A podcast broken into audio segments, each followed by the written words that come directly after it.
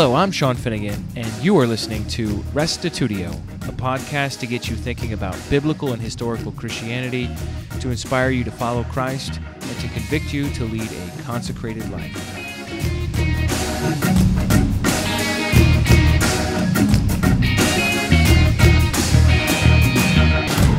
Pastor Victor Gluckin of Living Faith Christian Church in Rhode Island shares about his journey of faith.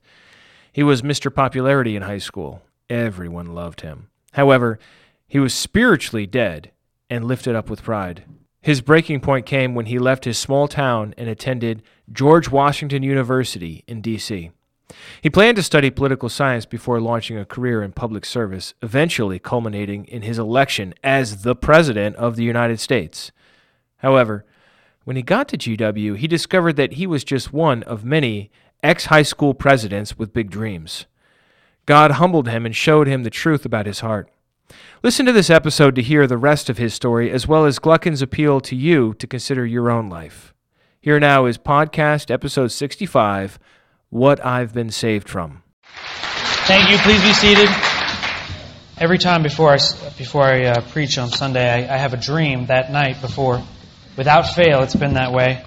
Uh, you know, from I don't make it to the church to, you know, I don't have my notes, which happened once. But last night, my dream was I had to preach this in my high school auditorium to all of a rowdy crowd of high schoolers. They were all shouting out at me, no, that's not true, things like that. So I'm blessed that I can speak in front of my family rather than them this morning. And I am going to speak intimately this morning about myself and my journey to become a Christian, and uh, I hope that in, in doing so myself, it will find a place in your heart that you can relate to, and uh, we can share this together. So, uh, just wanted to quickly share with you a little bit about my upbringing.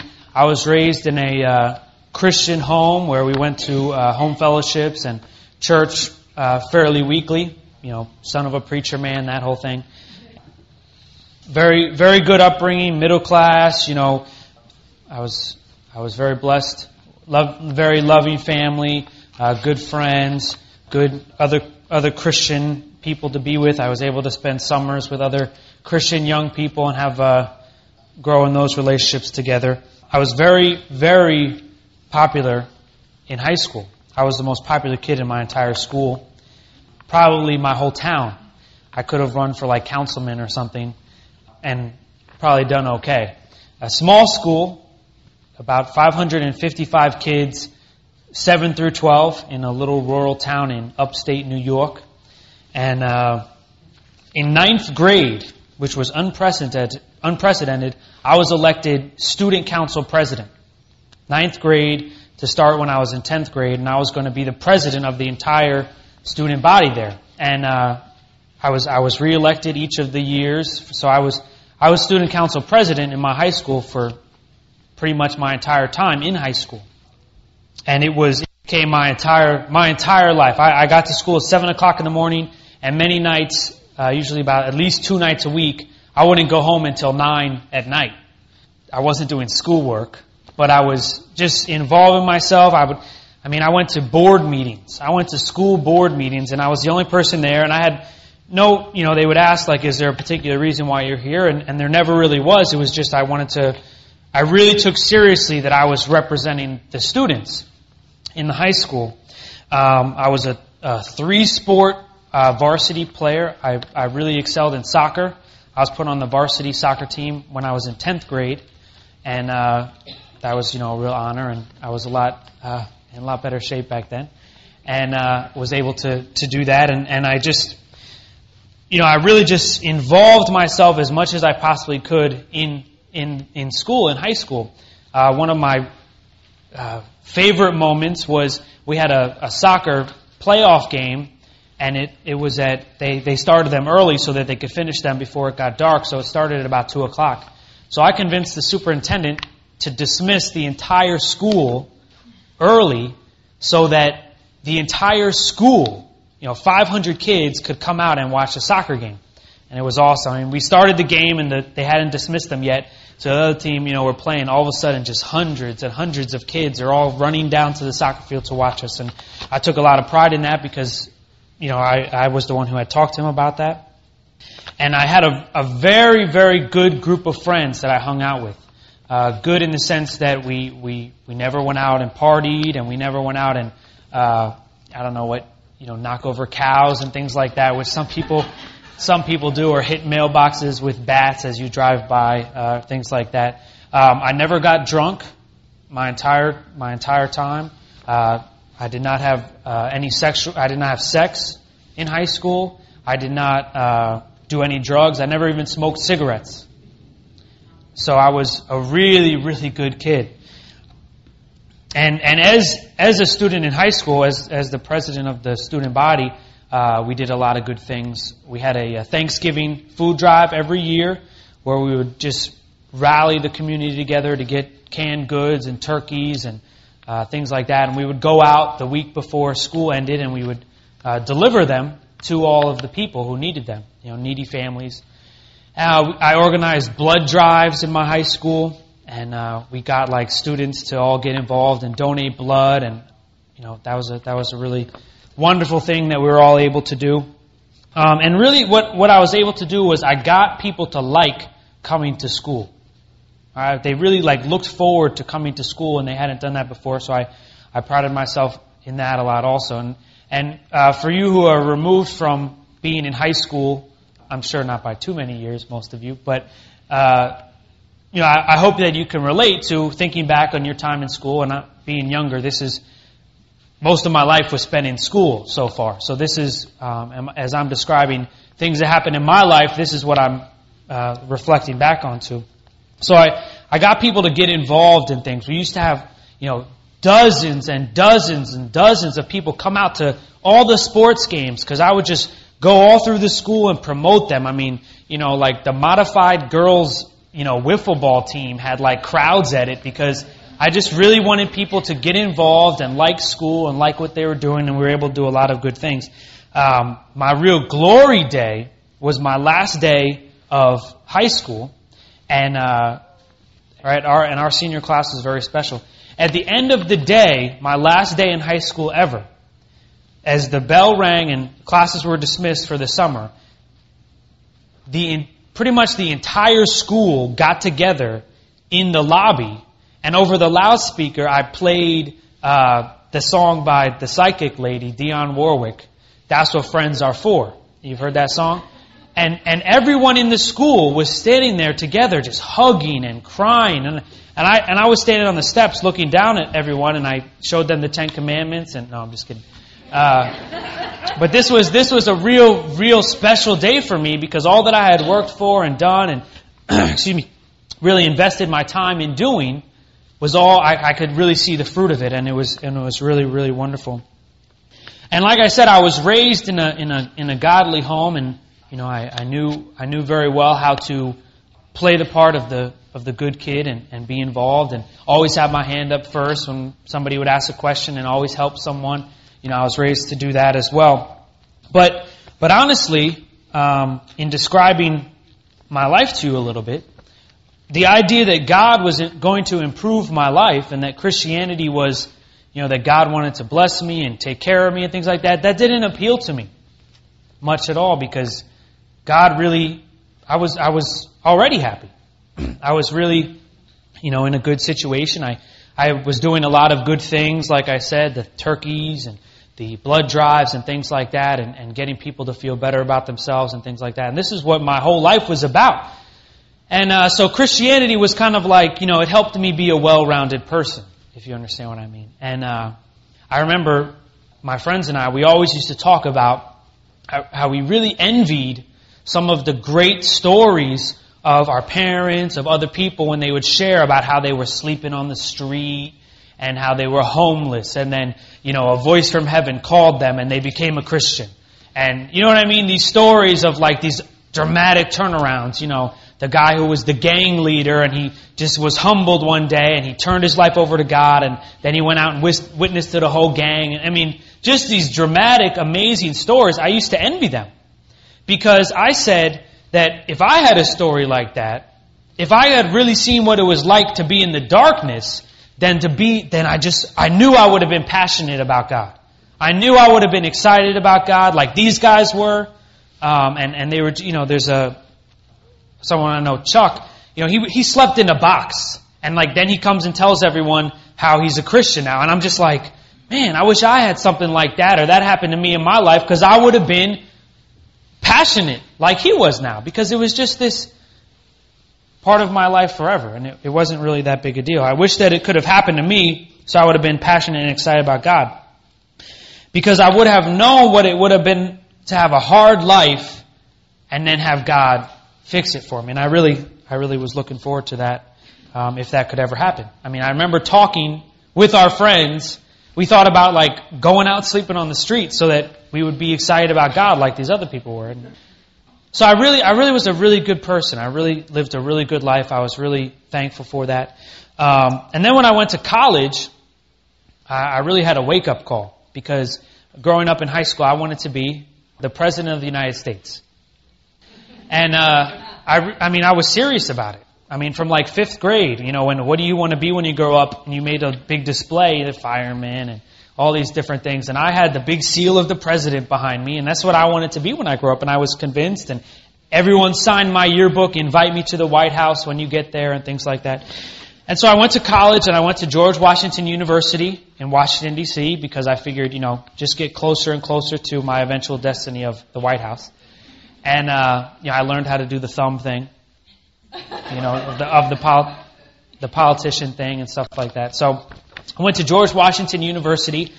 Great, great school. Uh, you know, it was going to be very expensive, but I knew that this was what I needed to do to, to get there, to the place I wanted to be. And, and uh, like I said, I described quickly how I was in high school and, you know, popular and, and uh, you know, able to just do anything. And I got to college, and I had a real wake-up call because everyone at George Washington University was just like me. All the student council presidents, all the popular kids, all the kids who played three sports and did the blood drives and the Thanksgiving turkey. I was just one of them, you know, 6,000 of them now. And I didn't know what to do. And I shut myself up in my dorm room. I didn't, you know, I, I ate, I ate lunch. I went to class. I would come home. I would read the newspaper and I would go eat lunch by myself every day because I was so intimidated and I was so scared, and it, it was a really a wake up call. Everyone was just like me. Nothing was the same. I no longer had friends. Um, I was afraid of making friends because all I knew about alcohol was that you either didn't drink or you got drunk. So I was like scared about that. I didn't know that you know I could have a glass of wine and that'd be okay, but um, I wouldn't like freak out and do something weird, you know, by one drink. But my comfort zone was gone. And suddenly I woke up and I realized that everything that I had built and that I had made in my life and I had done was gone. Nobody knew who I was. I ran for uh, dorm dorm building treasurer. And like nobody even knew who I was. And I remember I was walking up the stairs and I had put flyers all over the stairs. And someone was walking up the who the heck is that? Victor Gluckin you know, some, and, and I, uh, you know, it just crushed me. And, and this was what was happening. And really what was happening was I was being humbled. I was being humbled because in reality, although I thought I was a good person, I was a really bad person. And I say that because I was a liar. I was a really, really good liar. I would, I was so good at lying that I would lie even when I didn't have to lie because I was good at it. My friends would call me up, ask for excuses they could give to their parents because they knew that I was good at lying. Right, so I was, I was. This is what I was. You know, I just described to you who I was, and now I'm going to tell you really intimately in my heart who I really was. And this, I was being shown this as I was being humbled when I initially went to college. I was a thief. While I was uh, the student council president, we would frequently go out to the China buffet and the student council paid for it because they trusted me with the money and, you know, I would do other things with the money and, you know, part of, you know, you're on the job, you're going out doing other things, might as well stop at the Chinese buffet and pull up a chair. I was, I was lustful. I was very lustful at the same time. I told you I didn't have sex before I was married, but I, I got into pornography. I was lustful with any girl that I dated. Um, and these thoughts would be in my head during the day at school. Um, I was envious and covetous. I, I had to have the nicest clothes. I had to have the brand new Air Jordan sneakers as soon as they came out. Now I told you I was a three sport varsity athlete and I was, I was decent at soccer and track and basketball. I was the white kid on the bench. Let's just put it that way. But I had to have those Jordan sneakers and I thought that it was, I actually rationalized that it was good that I had them because the other team, when we were doing warm ups, would see and they would think I was the one they needed to watch. And then I'd be on the bench the whole night until the last minute of the game and uh, we were blown out or something like that, and, and I would fool them. But I would spend hundreds and hundreds of dollars because I wanted people to see me wearing these shoes or something like that. I remember the first time I bought a pair of shoes for $100, and I'm thinking about this now, my wife and I, I mean, if we could have like just a couple of those hundreds back and pay our, you know, utilities and stuff like that, but, um, we, we really, uh, the first time I got one, it was this black pair of Nikes, and I convinced my parents that I needed them and, and all those things, and, uh, I think God did this purposely, but I still have those shoes and they fit perfectly, still. So it's like the next pair and the next pair and the next pair that I kept getting was all about was all about me and, and being covetous. One of the, one last thing about about me and, and really realizing that in, in reality I was a bad person was I was very mean. I was very very mean. I, I uh, in good humor I would make fun of people. I mean I I really really was really mean. I would make sure that everyone knew that the overweight girl who we were friends with was overweight. I felt that was my duty because they would laugh and I would feel better about myself. Um, you know, the kid who didn't have the sneakers or whatever, I was the champion of making them feel like crap. That's what I did. I was very, very mean. Um, I told you I was popular and well liked, and I was, but I was also very, very, very mean. And uh, it didn't bother me. It didn't bother me till someone would cry or something like that. It didn't bother me. So I thought I was good in the eyes of the people around me when in fact I was bad because I was comparing myself to other people and not to Jesus Christ. Andy said that a few uh, months ago at one of the men's fellowships that we compare ourselves many times to the world and we feel better about ourselves when really the standard that mankind should be comparing themselves to is Jesus Christ. And we fall short then. So think about this for a minute. If a convicted criminal is in a courtroom and he is convicted and guilty of killing one person, and someone else is in the courtroom on the same day next to him and is being tried and convicted of killing two people, should the judge let the one who had killed one go because there's someone who's done it twice? No, no. The person who commits crimes and is guilty of committing crimes, regardless of how many times someone else has, they are still guilty.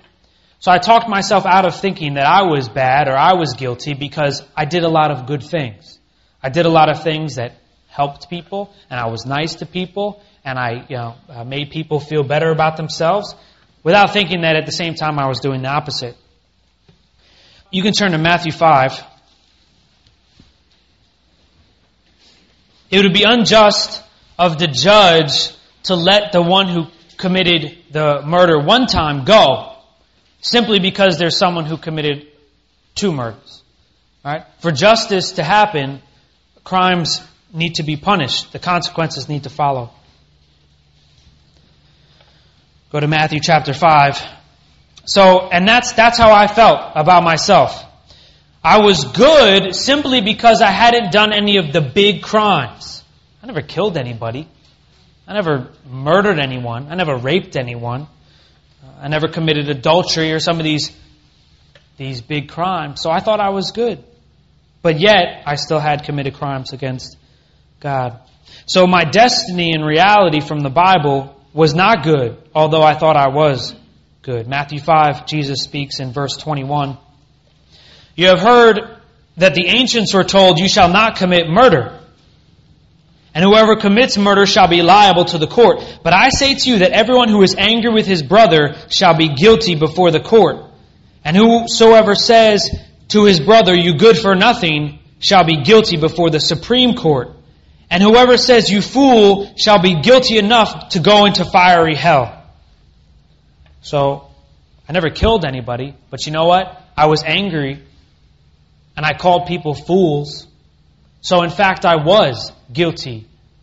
I was guilty. Look at verse 27. I never committed adultery, I said. You have heard that it was said, You shall not commit adultery. But I say to you that everyone who looks at a woman with lust for her has already committed adultery with her in his heart. So I said I was not that bad of a person, but in fact, if God judged me according to his standards, I was. I was. I was a murderer. I was an adulterer. How many times did I need to lie until I was considered a liar? Once. So I was a liar. So, in reality, although I thought I was a good person, I was deceived I was deceiving my own self. Romans 6:23 Paul tells us that the wages of sin is what? The consequence of sin, no matter how big or small, is death.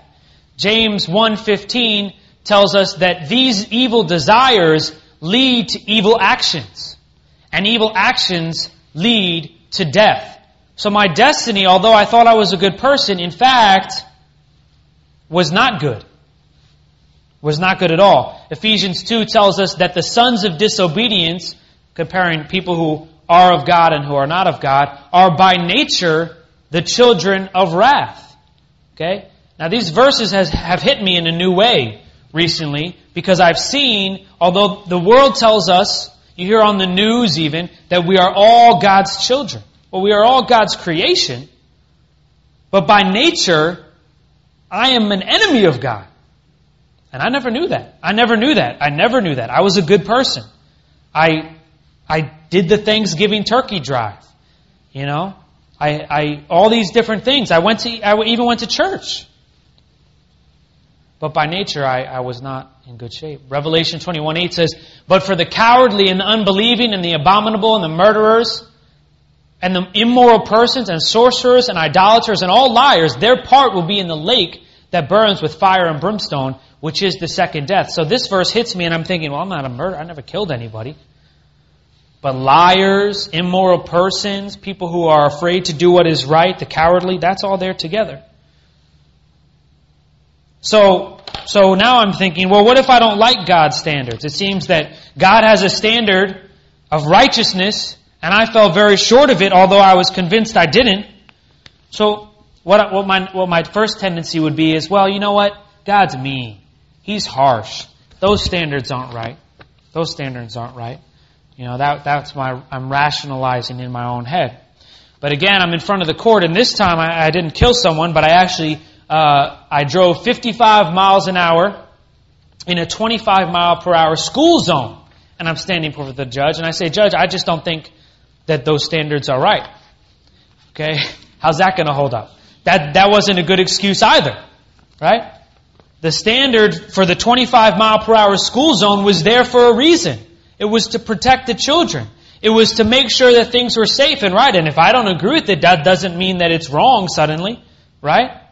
These standards of God are right. They're just. I'm the one who had the problem. My destiny, if God judged me based on His standards, I would be guilty, and my destiny would be the lake of fire. You can turn to 2 Peter.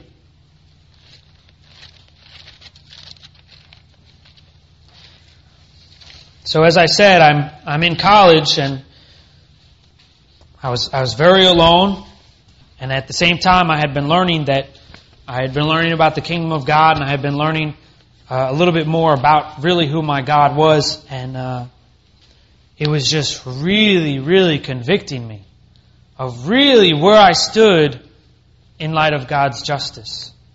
And one night in my college dorm room, I, I had I had never listened to Christian music before, and I was listening to uh, some that night, and I was all by myself. I had two other roommates who I got along with well, but they were not there. I, I, I just I didn't know what else to do. I felt helpless. I felt lost. And uh, I realized finally that I was not a good person. In fact, I was a sinner. And I needed God badly. and I laid down on my face, all spread out on the floor. I don't even know what I said. And I was just like, okay, I can't do it anymore. Okay. You know, and in, in my heart, I, I said, from now on, that I, I, I wanted to, I needed to submit to God. I was helpless. My world that I thought was this great place, I was the most important person in it, suddenly was completely destroyed. And the only thing that was the same, I had known, I had known about God growing up, and now that all my, I had no friends and all these things, the only thing that was consistent in my world was that God was still there. The only thing that was the same. That was the only thing that was the same. God wanted me to repent because His kingdom was coming, and we've learned about this recently. But I want you to read in, in 2 Peter with me. I'm going to have it here on the screen in the New Living Translation. The Lord isn't really being slow about His promise to return as some people think. No, He's being patient for your sake. He does not want anyone to perish, so He is giving more time for everyone to do what? Repent. But the day of the Lord will come, as unexpectedly as a thief. The heavens will pass away with a terrible noise, and everything in them will disappear in fire. And the earth and everything on it will be exposed to judgment. Since everything around us is going to melt away, what holy, godly lives you should be living. You should look forward to that day and hurry it along, the day when God will set the heavens on fire and the elements will melt away in the flames. But we are looking forward to the new heaven and a new earth he has promised a world where everyone is right with God. And so, dear friends, while you are waiting for these things to happen, make every effort to live a pure and blameless life and be at peace with God. And remember, the Lord is waiting so that people have time to be saved.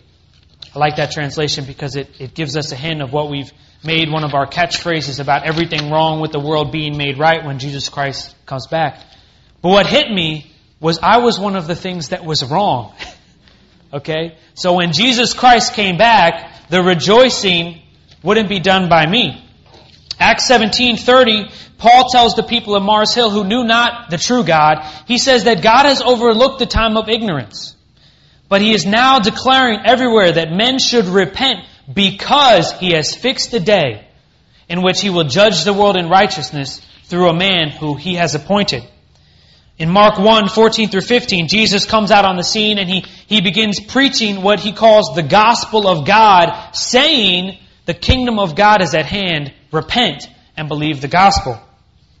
And we know on the day of Pentecost in Acts 2, where Peter gives his great sermon, what then shall we do? The people answer after they are pricked in his heart. And he says, repent and be baptized every one of you in the name of Jesus Christ for the forgiveness of sins, and you shall receive the gift of the Holy Spirit. And with many other words, he began to testify, trying to persuade them of these things, declaring that they needed to save themselves from this perverse generation.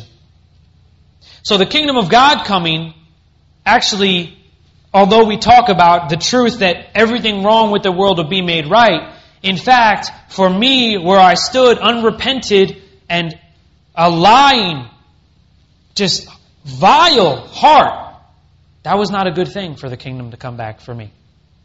So when Peter writes that the, that the reason why Jesus Christ has not come back yet is because he's giving you time to repent, that, that suddenly meant something to me personally. I took that personally. That I had time to turn my life over to God.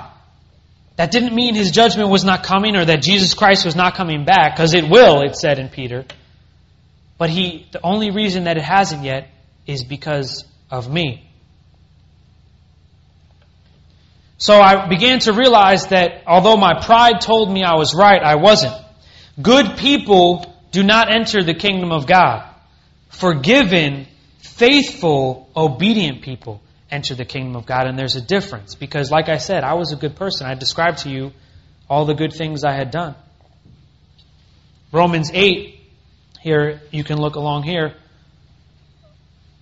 Romans 8 tells us, For the mind set on the flesh is death, Because the mind set on the flesh is hostile towards God, for it does not subject itself to the law of God, for it is not even able to do so.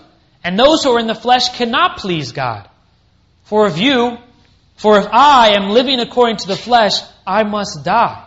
Now, again, I asked myself, well, that sounds that God is mean, but in fact, God was right. I was wrong. Go to Romans chapter 2.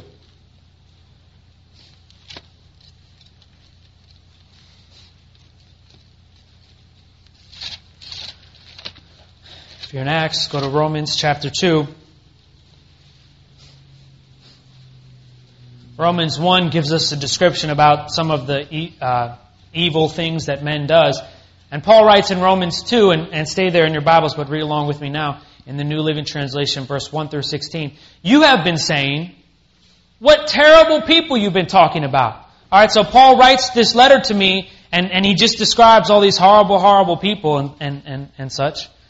And I, and I say, man, well, I never killed anybody. Or I never, you know, all these different things that I use to rationalize my own behavior. So I may be saying, what terrible people Paul was just talking about.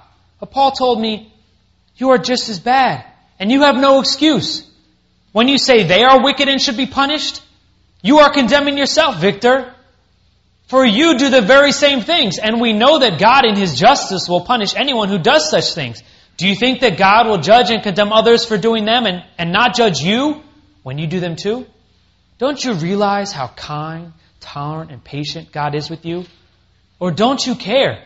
Can't you see how kind He has been in giving you time to turn from your sins? But no, you won't listen. So you are storing up terrible punishment for yourself because of your stubbornness in refusing to turn from your sin. I didn't want to stop these things that I was doing made me feel good, all this.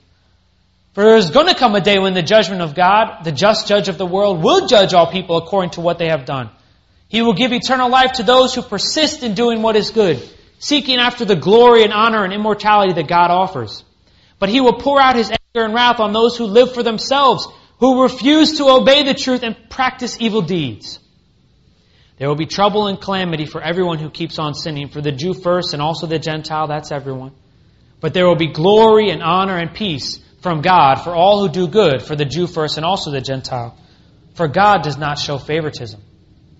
God will punish the Gentiles when they sin, even though they never had God's written law, and He will punish the Jews when they sin, for they do not, for they do have God's law. For it is not merely knowing the law that brings God approval. Those who obey the law will be declared right in God's sight.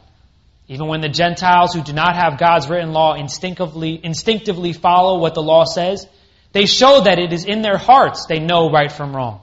They demonstrate that God's law is written within them. For their own consciences either for their own consciences either accuse them or tell them they are doing what is right. The day will surely come when God, by Jesus Christ, will judge everyone's secret life. And this is this was Paul's message. It was different from what I had heard as I was growing up. I had a conscience, and what the conscience is, a conscience means with knowledge. And, and it was this thing in me that told me what I was doing was wrong, but what I began to do was, I took the batteries out of the smoke alarm, so to speak.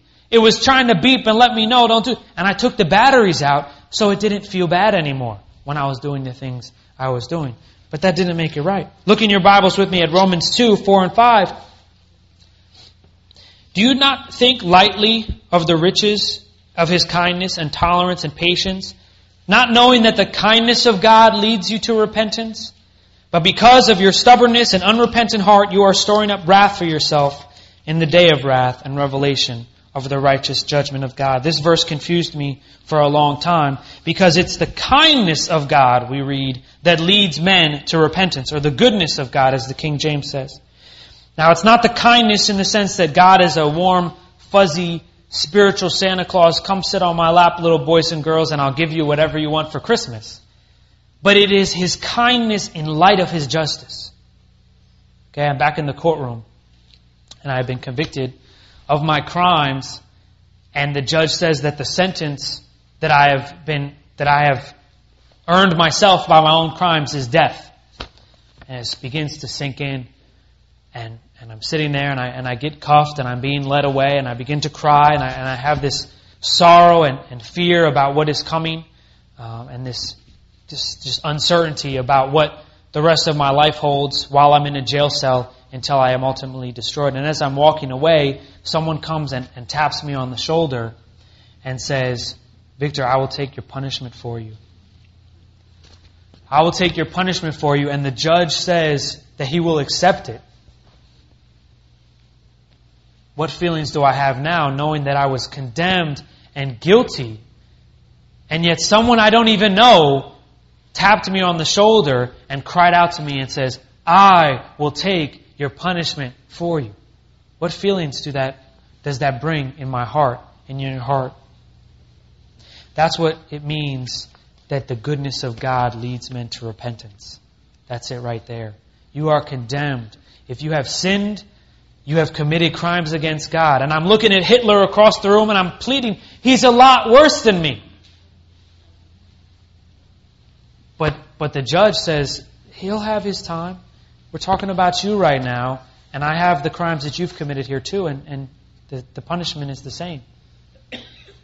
And that's what the kindness of God means. That as I'm walking away, I'm aware of my punishment, that Jesus Christ offers to take our punishment for us. I never understood that before. I heard that Jesus Christ died for my sins my whole life. Honestly, it wasn't until about two months ago when I really understood what that meant. And that's what Paul says his message was about. The very gospel message that he spoke was that judgment was coming. The kingdom of God was at hand. Repent in light of it. Because God wants to save you. He's giving time so that you may turn. God is pleading with man through the gospel. Repent because the kingdom judgment is coming. And, and I just see amazing, amazing love and amazing kindness. And that's the kindness that leads people to repentance. Amen? So ultimately, I, I, did. I repented. And so instead of the wrath of God awaiting me, the paradise of God awaits me. And I am endeavoring now to walk down the road that leads to the kingdom. And Jesus' words are my directions. But the road is not easy. Now that I have turned, the temptations are there. But the road is straight and narrow, and I'm thankful for that. From time to time, I fall and trip on this road, but I cannot turn around. I believe that if Jesus had come back years ago, I would not have entered the kingdom of God. Turn to Philippians 3.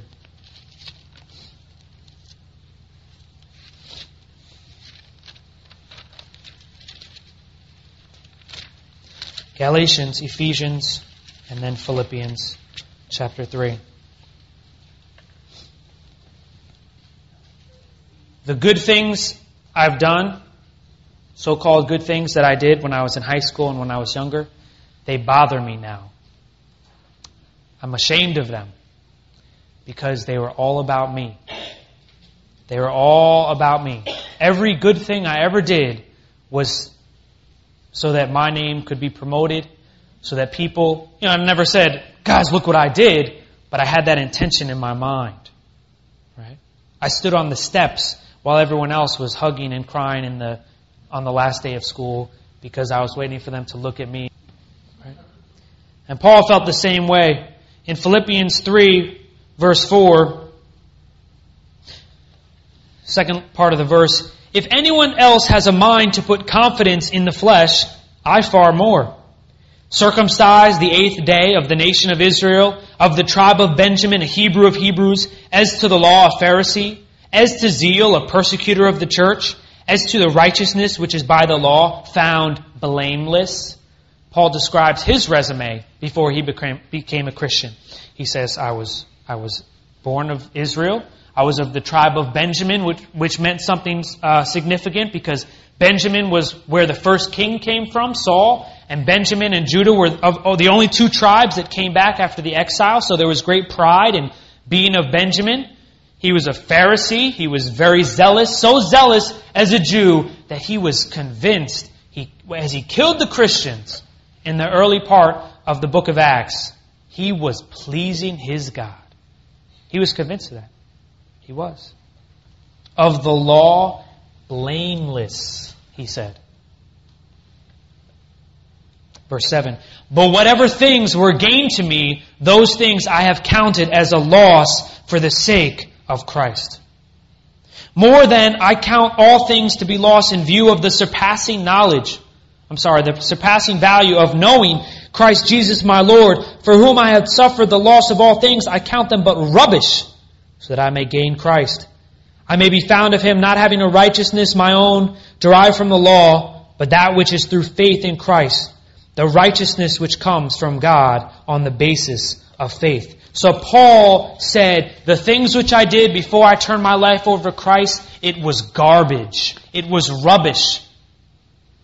Does the King James say dung? Okay? The things that Paul did before he turned his life over to Christ, he valued. And he didn't do all these horrible, horrible, horrible things. He did the right things, so called. But compared to what he knew he needed and began, began to do once he turned his life over to the Messiah, it was garbage. It was something he didn't want to think about anymore. He didn't want hanging around. Okay? It was like I, was going to bring an old, uh, dirty, sweaty t-shirt in and pass it around. But we did the laundry yesterday. Praise God. But it's not something you want around you. It makes you sick. That's how I feel about the things that I did before I was, became a Christian because it brought no glory to God. It brought all glory to Victor. It did not turn one person over to Jesus Christ. And I regret that. I regret that. And again, I considered myself a good person. So God, for the first time, has revealed what mercy, long suffering, and grace really are. We've, we hear those words a lot in Christianity. But long suffering and mercy don't mean anything without judgment that's involved in it at all. I received mercy as I was walking away condemned to death by the judge. It wasn't that just that God was nice or a pushover or something like that, but when I knew my disease and my sickness and really understood it, the doctor said, but we have a cure for that disease. Mercy implies compassion that forbears punishing, even when justice demands it. Right? Justice demands that I be destroyed and annihilated because I have rebelled against my Creator. But, as the song goes, mercy said no. Mercy gave me an opportunity. Grace and long suffering now have a new meaning to my heart. Go to Luke 7.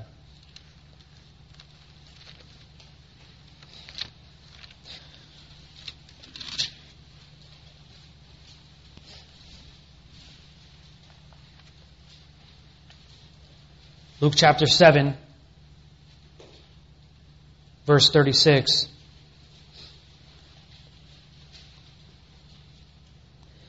Now, one of the Pharisees was requesting him to dine with him, speaking about Jesus.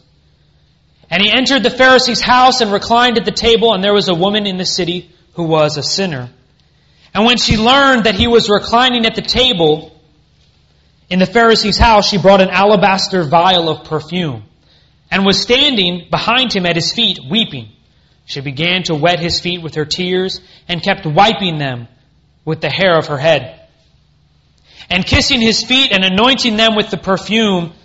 Now, when the Pharisee who had invited him saw this, he said to himself, If this man were a prophet, he would know who and what sort of person this woman is who is touching him, that she is a sinner. Verse 40, and Jesus answered, Simon, I have something to say to you. And he replied, Say it, teacher. And he tells them this parable in verse 41. A moneylender had two debtors. One owned, owed 500 denarii, which are a day's wages. Think about how much you make in a day. And this gentleman owes uh, his master, or this debtor, 500 times what he makes in a day. 500 days' work, and the other 50. When they were unable to repay, he graciously forgave them both. So which of them, Jesus asked, will love him more? Simon answered and says, I suppose the one he forgave more. And he said, You have judged correctly. Turning towards the woman, he said to Simon, Do you see this woman? I entered your house, you gave me no water for my feet, but she has wet my feet with her tears and wiped them with her hair. You gave me no kiss, but she, since the time I came in, has not ceased to kiss my feet. You did not anoint my head with oil, but she anointed my feet with perfume. For this reason I say to you, her sins, which are many, have been forgiven, for she loved much. But he who is forgiven little loves little. What we need to recognize is that our sin, no matter how big or small, or how many times, or how few we think we have committed, are a big deal. And that each sin, the consequence for sin, is death. We need to understand that. I never understood that. I didn't care. It wasn't that big a deal. That the little things I did, because I compared myself to others. I didn't compare myself to Jesus Christ and God's standards. It's a big deal to God, although it wasn't to me. Every sin will be punished. Every crime has to be paid for. But what the gospel tells us is that this will happen. But either it can happen to you and you can be punished for your sins, or Jesus can take the punishment for your sins. He can accept them. He can, he can do them on your behalf if we repent and have faith in the Messiah. You know what this Pharisee Simon didn't understand was that he was a sinner too. Just as much as the woman who anointed Jesus' feet. She got that though and he didn't. She was humble and he wasn't. He was a Pharisee after all. I'm sure he had done a lot of good things as well. But again, I'm standing before the judge and I say to the judge, I say, Judge, I know I killed that man, but you know what? I've helped a lot of other people since then. Oh, okay, go ahead free. No, that's not what he'll say. Even in our courts, right? And she wanted to do what was ever, whatever was necessary to get that forgiveness. In turn, her recognizing her sin and what a big deal it was, and that to think that she could be forgiven of her sins, it motivated her to love. It motivated her to love. He who was forgiven of much loves much, and he who is forgiven of little loves little. I'm telling you today that you, myself, we have sinned big. We need, when God has forgiven us, if He has, if you're sitting here as a Christian right now already today, you have been forgiven much. Maybe you need to think about that like I needed to, to realize that the consequence of my so-called little crimes was still death. It didn't matter. Romans 6:23 for the wages of some sins is no, it doesn't say that, right? It's very straightforward. So if you're sitting here thinking that you haven't done that many bad things or that you've done a lot of bad things, whatever it is, recognize that if you are a Christian today, you have been forgiven much. Love much. If you're sitting here and you are not a Christian, if you have not yet turned your life over to submit to Jesus' commands, you have sinned much. You're in the courtroom, you're being led away, someone's tapping on your shoulder, and I would say, listen to what he's saying. Today we must become sober in our minds to where we stand with God. Have you truly repented of your sins? Are you just playing church? Are you relying on the fact that you are a good person? Do you really understand what a big deal it is that Jesus died instead of you? God knows the secret thoughts of our hearts, and that is what will be revealed in the last day. Today is the day of salvation. You can turn to God and ask Him to help you rid yourselves of your evil and pride in your heart, or you can continue to think that He doesn't see it.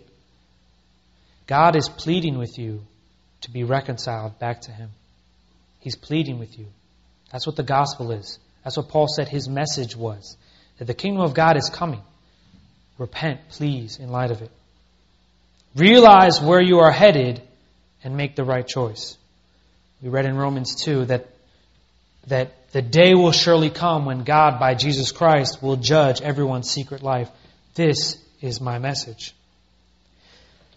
I stand today thankful for what Jesus Christ did for me, a sinner, and I have nothing, nothing to boast about but Jesus, my King. And I stand here today thankful so much for the blood of Jesus Christ. The King of the kingdom of God died instead of me. The King of the kingdom. Not some random Jewish guy from Nazareth, but the man who will one day rule the world tapped you on the shoulder.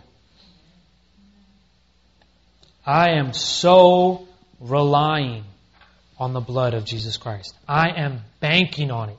I need it. Because you know what? Even the good things I do now, which I, I must do in obedience to Jesus Christ, that still doesn't open the doors of the kingdom for me. Only Jesus' blood does. I need that. I want to do anything I can to partake of that. If I have to cry and wash his feet with my tears and dry it with my hair. I want, I want him to know that I need that blood. Jesus died so a punk, prideful kid could have opportunity to have life in the age to come. I need it, his sacrifice, and I'm banking on it. And I want to do anything and everything I can now to please the great God and the coming King. And to close, let's read again this message that our brother Peter wrote to us in, in chapter 3. The Lord isn't really being slow about his promise to return as some people think. No, he's being patient for your sake. He does not want anyone to perish. So he is giving more time for everyone to repent. But the day of the Lord will come as unexpectedly as a thief for those not watching. Then the heavens will pass away with a terrible noise, and everything in them will disappear in fire, and the earth and everything on it will be exposed to judgment. And Peter tells us, think about that for a second. Since everything around us is going to be going to melt away, what holy, godly lives should you be living? You should look forward to the day and hurry it along, the day when God will set the heavens on fire and the elements will melt away in the flames. But we, Peter, the repented, forgiven, obedient Peter, he is looking forward to what's after the fire, the new heavens and the new earth, as he has promised, a world where everything and everyone is right with God. And Peter wrote to us, and consider he gave you this letter today. Dear friends, while you are waiting for these things to happen, make every effort to live a pure and blameless life and be at peace with God. And remember, the Lord is waiting so that people have time to be saved. Jesus Christ will come back. When he does, the heavens will split and he will stand upon the mountain and he will take over this world in the name of God. He will come back and return it to what God originally intended. The reason he hasn't yet is because he's waiting for Colin. And he's waiting for Sarah and He's waiting for Marcy and Mike. He wants to give us time so that we can turn our lives over to Him. So that we can echo Peter's words and say, but we are looking for the promise that comes after the judgment. The time when everything wrong with the world will be made right. That's what He's giving us time to, to do right now. Take it wisely. Let's pray together. Almighty God, I pray that you would be with us right now, Lord, and forgive us of our sins. Lord, I pray that you would help us to recognize and value and understand. Just realize, God, what, what, it seems odd, Lord, but I just ask that you would really teach us what the consequence of sin is. Lord, so we, that we can understand it and that we can have a renewed value of Jesus' sacrifice. And that we can have a renewed commitment to obey Him for the rest of our lives, Lord, that we would not have these roller coasters of faithfulness, Lord, anymore. Lord, I pray that you'd hear the prayers of our hearts now and help us. Forgive us of our sins, Lord. We thank you for the promise of your kingdom that will come and your will will be done on the earth, Lord. But Lord, help us now to take this time as we await to do your will. Please, God. I want to ask everyone now in prayer to ask God what it might be, if anything, that is holding us back from fully surrendering to His Son. Just take one minute to pray that to God right now.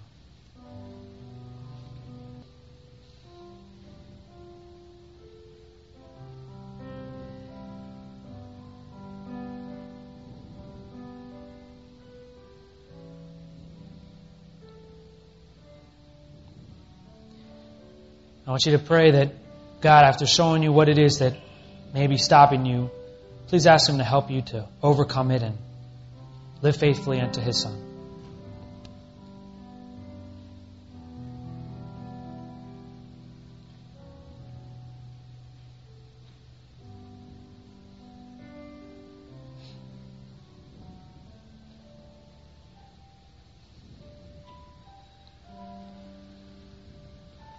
Heavenly Father, we, we thank you for hearing our prayers, each one of us individually. Lord, we just ask that you would help us to rely on you more. God, that we would faithfully obey you. That you would help us to be pure and holy. And Lord, help us to have the burden on our hearts to save others and to tell them this message. God, I thank you for your love for us. Lord, your grace, we're so thankful for. We did nothing to deserve your tap on our shoulders, your call through the gospel to bring us to this point in our lives, Lord. But we are thankful for it. We praise you, God, for your goodness. You are so faithful. Your promises will come to pass, Lord. And we are so honored, God, that you would want to include us in your great dream, Lord, your plan for mankind. Lord, we love you so much. We do, God. Lord, we rejoice in knowing your Son will return. Help us to be found doing his will when he comes to the praise and glory to your name, God. We love you. We love you. I pray this in Jesus' name. If you enjoyed what you heard here, why not give Restitutio a five star rating in iTunes or Stitcher? Doing so will help others find this podcast and inspire them to love God, follow Christ, and seek truth wherever it leads. Thanks for listening, and check us out online at restitutio.org, where you can find an archive of all the podcasts as well as a bunch of articles and links to other resources. And remember, the truth has nothing to fear.